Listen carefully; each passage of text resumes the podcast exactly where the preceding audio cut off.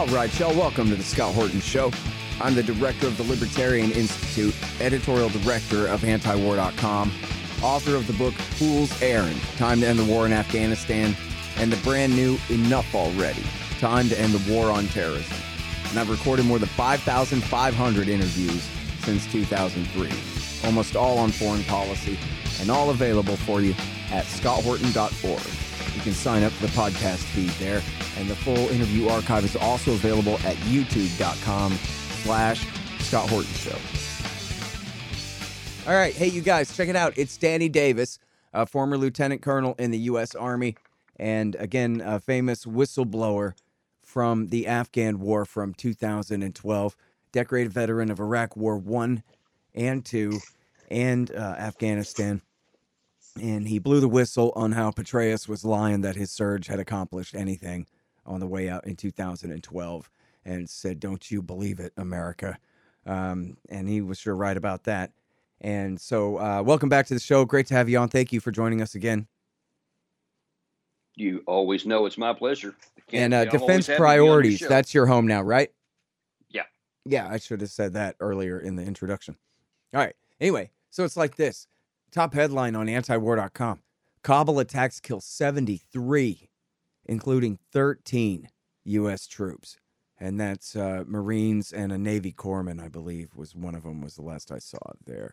So I guess just tell us what's on your mind, your reaction to the attack, and, and your understanding of what happened with this attack at the you, Kabul airport. You know, yesterday. it's, it's, it's just such an egregious, uh, you know, coda to end this catastrophic 20 year war. I mean, I, I, just as as a you know a brother in arms of of anyone who's ever served, we all feel part of that brotherhood, you know. And uh, when anybody loses their life in combat, it's just you feel it personally, and and I certainly do.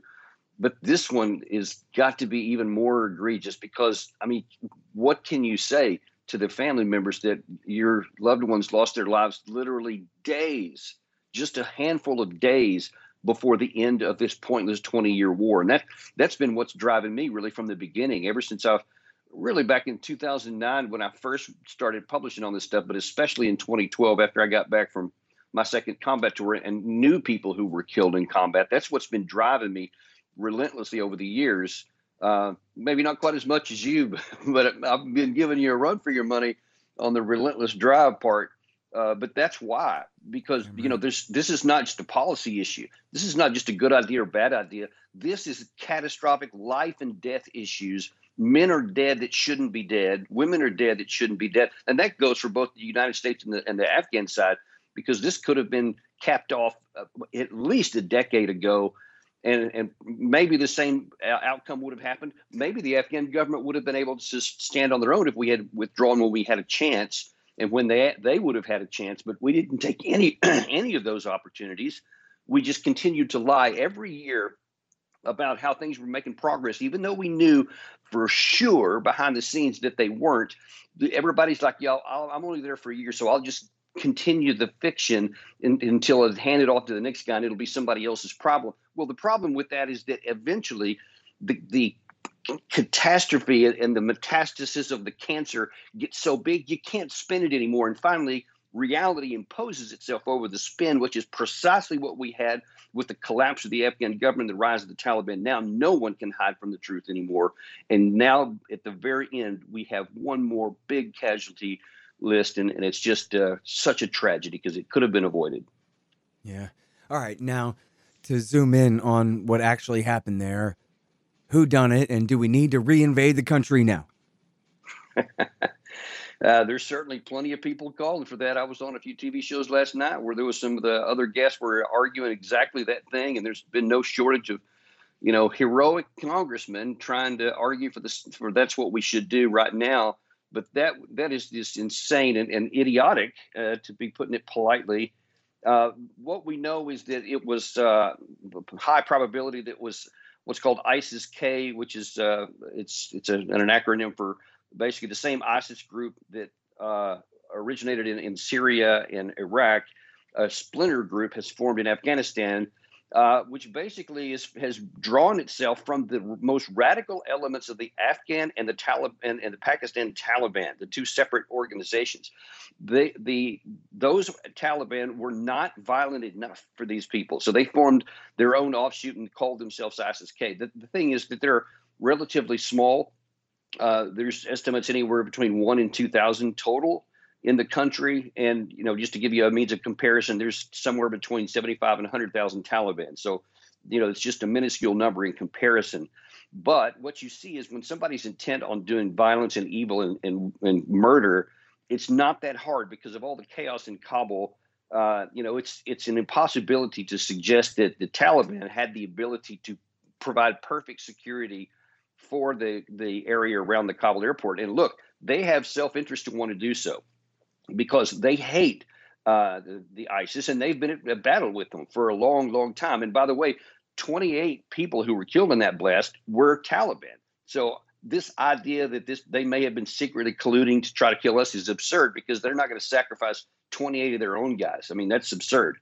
Uh, but th- this idea that we need to either keep troops there or send more over there to, to fight them is absurd because look, this just highlights what one of the things we've been saying forever and on your show too.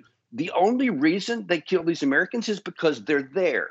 If we withdrew earlier, if we had withdrawn on May 1st like we were supposed to have originally, they wouldn't be there. They wouldn't have been there for to be attacked. And after we leave, they again won't be able to go anywhere. They are a national organization.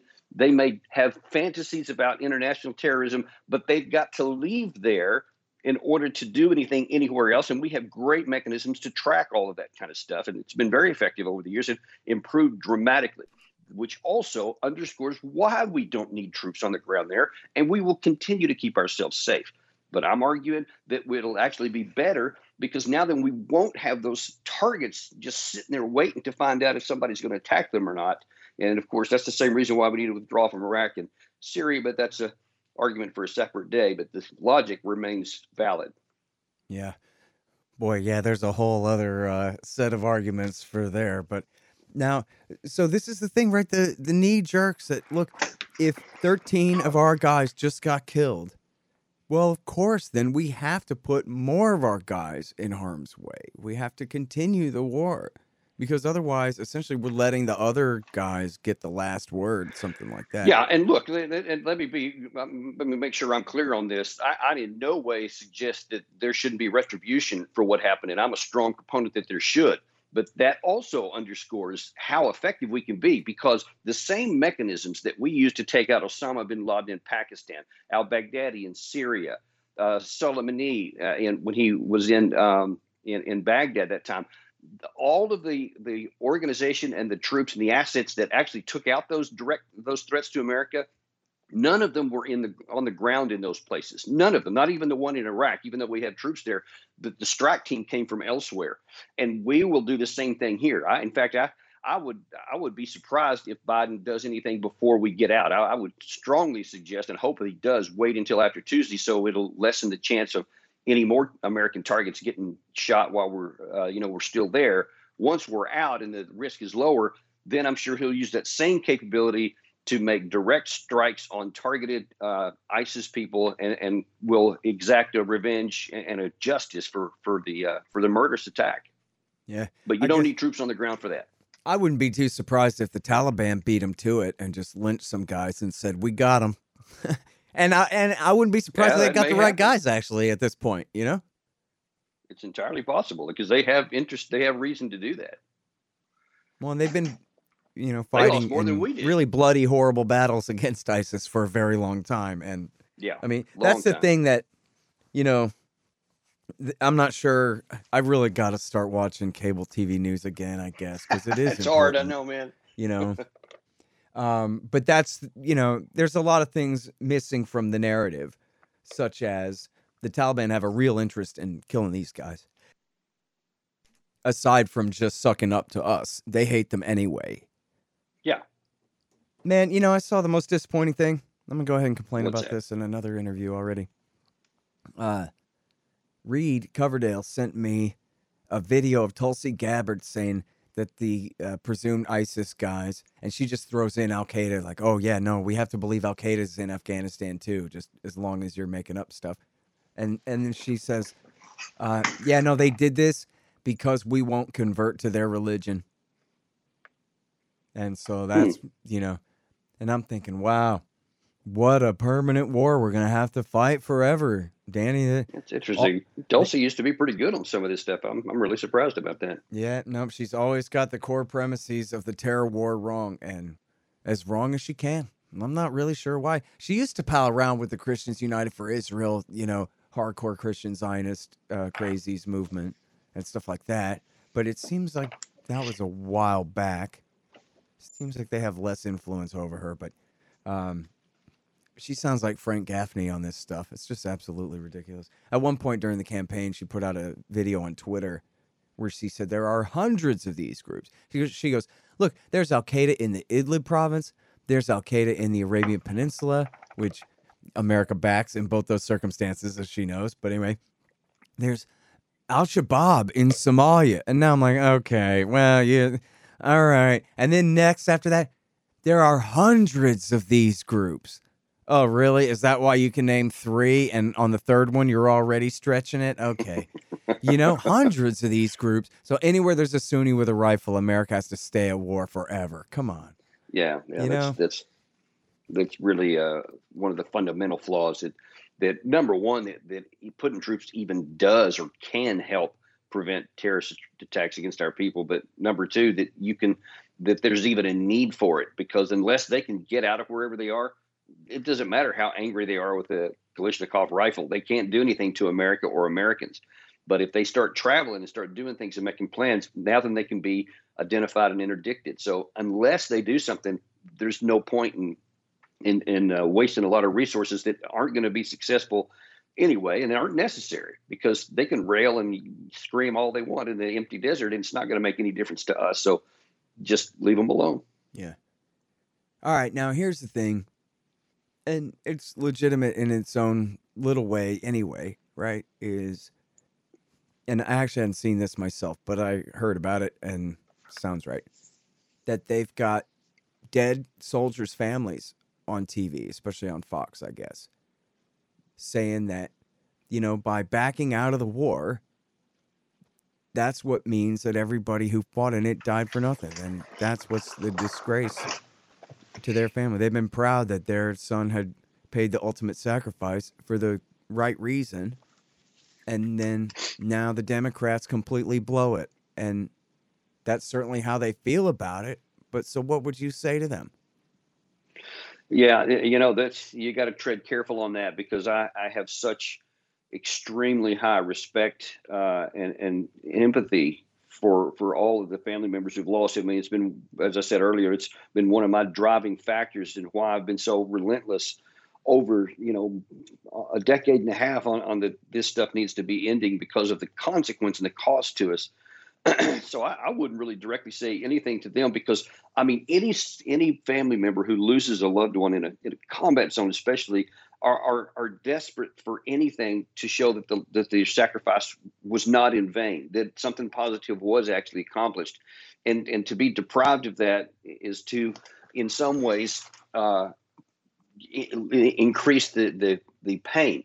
But what I consider a you know almost a, a far more egregious, if not outright vindictive uh, policy, is to tread with that and, and to to ply with that anger and that their that uh, emotion and say no no they were all heroes and and allowed them because then that that perpetuates the thing. Like there's some uh, laudatory uh, uh, philosophy or idea that yeah let's keep doing this because that's that's good on them. No no it's not because the the bloody hard cold fact is that these lives have almost all been sacrificed for no gain to our country they shouldn't have been put in harm's way.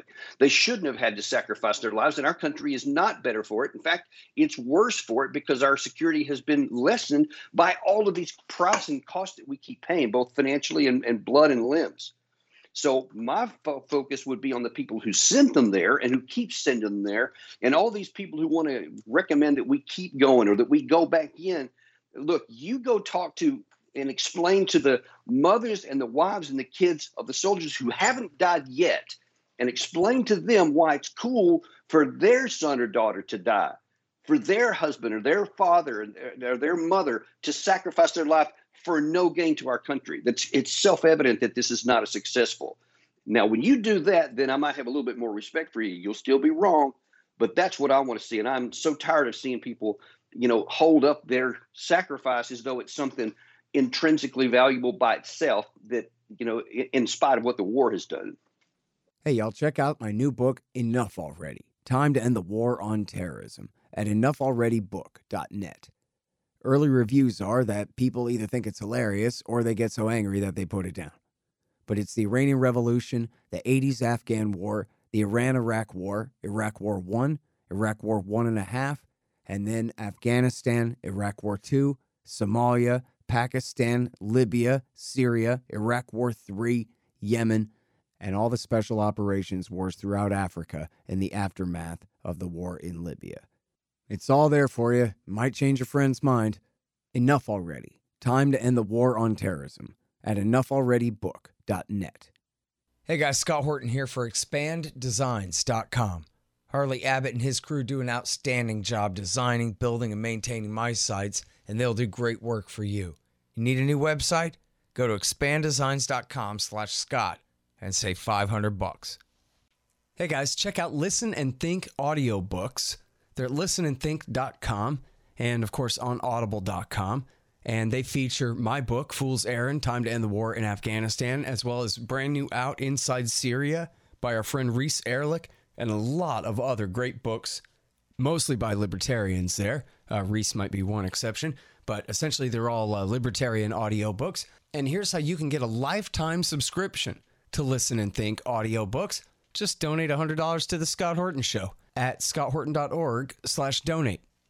And you know the thing of it is, is it's almost all people who have not been over there who talk that way. It's not really.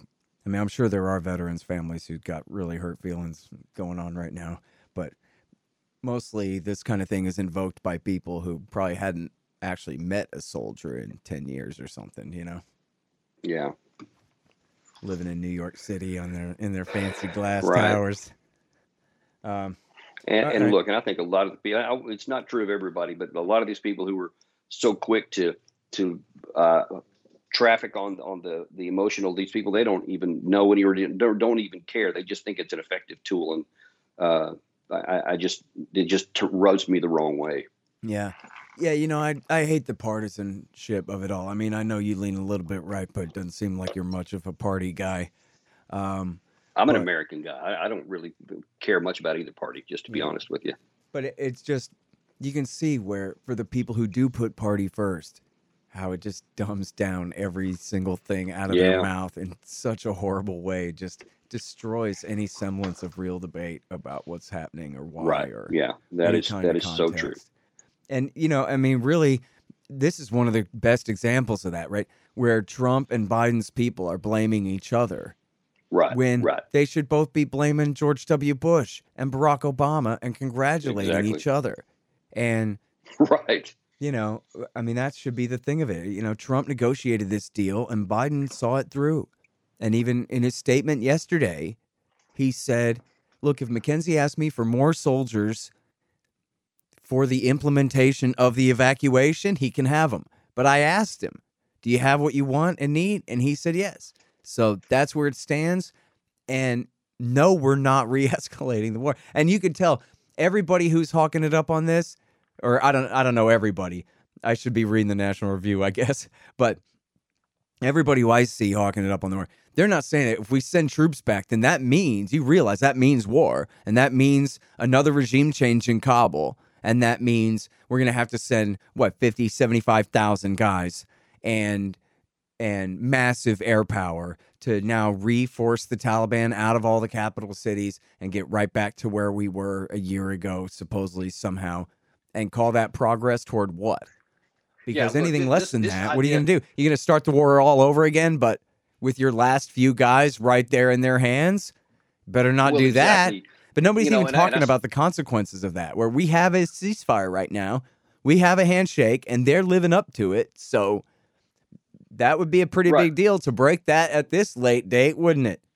You know, this uh, one of the things I've seen floated around by a bunch of people. So somebody even asked it in the in uh, Biden's press conference yesterday. Um, in fact, one of the generals I was on with uh, overnight uh, again said, you know, one of the most catastrophic decisions was the decision to give up Bagram Air Base earlier in the process, and you know, we should we should just go back and reoccupy it. And I'm like, you got to be kidding me. Number one, when the when the Bagram was handed over in early July, July 2nd, I believe was the date. At that time, we were operating or we were conducting a withdrawal of 2,500 soldiers with the expectation to leave 600 of them in the embassy compound to continue operating. There was no evacuation, it was just a military withdrawal and a sequenced collapse of all of our facilities, which made perfect sense. It wasn't until you had the almost simultaneous collapse of the political and military infrastructure in total in Mazar-e Sharif, Kandahar City, and Herat City, the three largest cities outside of Kabul, simultaneously. And instead of the Taliban having to fight their way, you know, to win in those cities and then come to Kabul, they literally just drove in their cars to Kabul. So everything was over. And suddenly, and on as of April or August 13th, that's when the last city fell. Now all of a sudden you have a massive scramble, and now it's an evacuation. Instead of 2,500, now it's like well over 100,000. And the, the idea that to go back and change what actually happened and say, oh, we shouldn't have given away Bagram then, because it wasn't an evacuation then. Otherwise, of course, that's what we would have done. That made perfect sense. But it didn't make any sense the way if, if it had just been a withdrawal where the Afghan government and military just continued to function and exist, then then everything would have been actually pretty smooth the way it's gone down. But to go back in, are you kidding me? Because that would number one, that airfield is occupied by Taliban. You would have to seize it with a combat operation, kill all those guys, and that by itself is going to be an expensive endeavor, both in blood and treasure. And then, just to your point, this makes all of a sudden the Taliban is now an active enemy. And look, all of our guys in, in that little compound in Kabul in the airport, they are just like in a fishbowl. The Taliban have everything around it to include all the high ground. All they got to do is start lobbing in uh, rockets, some missiles they have, mortars, sniper fire. I mean, we would be sitting ducks, and all of that because we turned the uh, Taliban from what right now is a cooperative partner. And I know people hate to even hear that term in association with Taliban, but that's a fact. They are helping us. They are helping to provide some security from ISIS. They've actually interdicted some of the uh, attacks. They haven't all succeeded already because of they've been helping and they haven't been attacking us. Now you go and you change any of those, and all of a sudden it's not 13 casualties. Now it's potentially in the hundreds, and that's absurd. And then everything gets destroyed. But that's so obvious, or it should be. But people aren't thinking anything through. As to your point again, they're just thinking emotionally, and yeah, we should do this. No, we shouldn't because that's absurd. That's why we're not doing it. We want to get out so no more Americans die. That's the objective. Yeah. Well, you know, one of the talking points too is that even if they're helping people or allowing people to get out and not standing in the way and trying to preserve the peace in Kabul, that still that amounts to them holding all of our people as hostages and bargaining chips, and that at any time they could seize them all. At any time, of course, they could of shut course down they the could. airport. Huh? Of course they could. I mean, that, that's the whole point. As long as we just do what we've agreed to, we're going to get out in a, in a day and a half or, or by Tuesday, and, and everybody's going to be out. Uh, at least the, the, certainly the vast majority of them. No one else needs to die if we can just keep, you know, basically 72 more hours clear from ISIS K because we apparently don't have to worry about Taliban because they're keeping their word and they want us out. Yeah. And that, that's to our benefit because we don't want anyone else killed.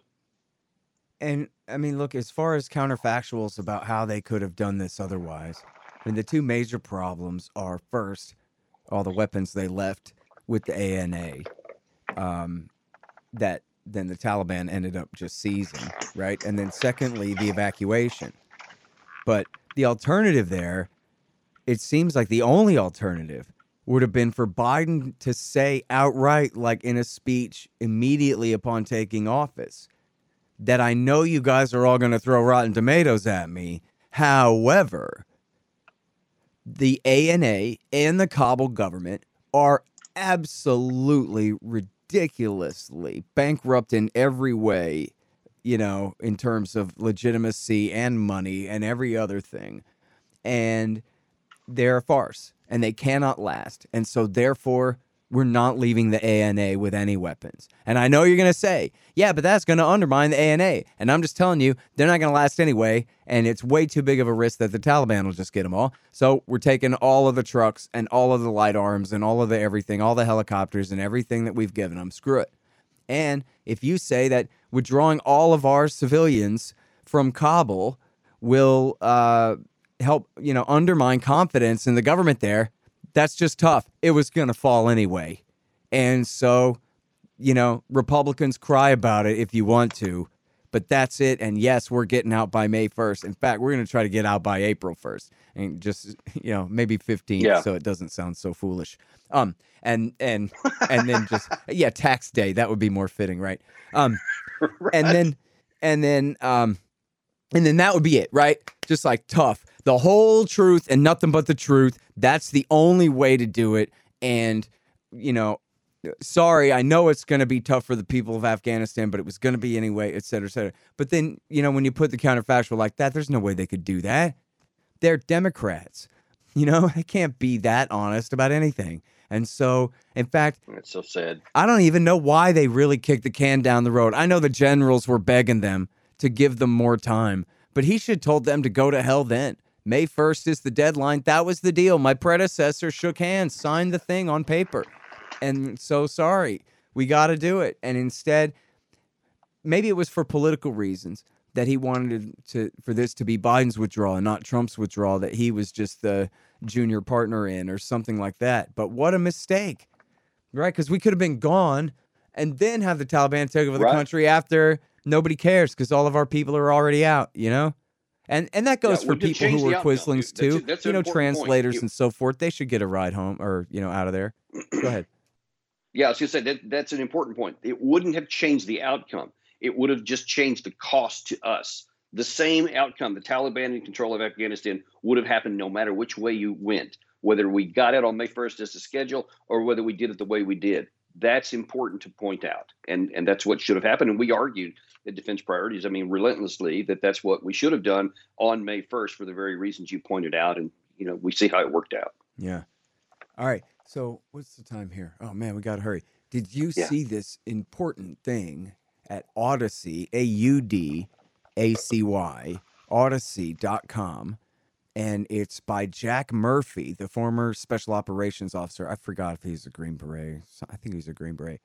Anyway, um, he writes this looser rules, more civilian deaths, a Taliban takeover inside America's failed Afghan drone campaign.